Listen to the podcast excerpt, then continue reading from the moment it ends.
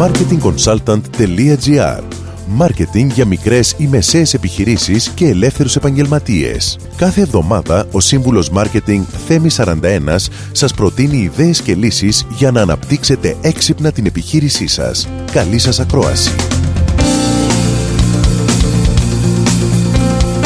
Γεια σας.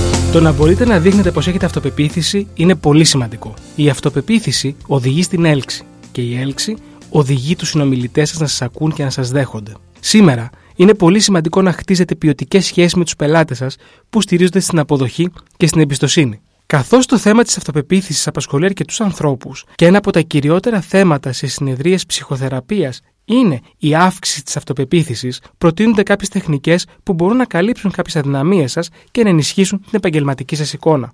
Αρχικά, πρέπει να προσέχετε τον τίσιμό σας. Πρέπει να υποστηρίζετε τα ρούχα σας και όχι αυτά να υποστηρίζουν εσάς. Εάν νιώθετε άνετα μέσα σε αυτά, αυτό βγαίνει. Επίσης, καλό είναι να έχετε ένα σταθερό και γρήγορο βηματισμό που δείχνει σιγουριά και δύναμη. Θυμηθείτε να δείχνετε ευγνωμοσύνη στον εαυτό σας για ό,τι έχετε πετύχει. Το να νιώθετε πλήρης είναι κάτι που κρύβει πιθανές αδυναμίες σας. Παράλληλα, προτείνετε να κάνετε θετικά κοπλιμέντα στους άλλους και αυτή η θετική σκέψη θα σας δίνει θετική ενέργεια στην καθημερινότητά σας. Τέλος, είναι έξυπνο να σέβεστε την προσωπική ζώνη του άλλου χωρίς να την παραβιάζετε και να τον κάνετε να νιώθει ασφυξία. Ο σεβασμός σας θα εκτιμηθεί από τον συνομιλητή σας. Να θυμάστε πως αν δεν έχετε έμφυτα υψηλή αυτοπεποίθηση, μπορείτε να δείξετε πως έχετε με έξυπνες τεχνικές marketing.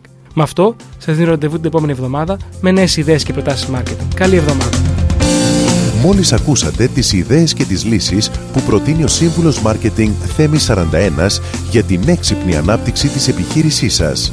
Ραντεβού με νέες προτάσεις την άλλη εβδομάδα marketingconsultant.gr Μάρκετινγκ για μικρές ή μεσαίες επιχειρήσεις και ελεύθερους επαγγελματίες.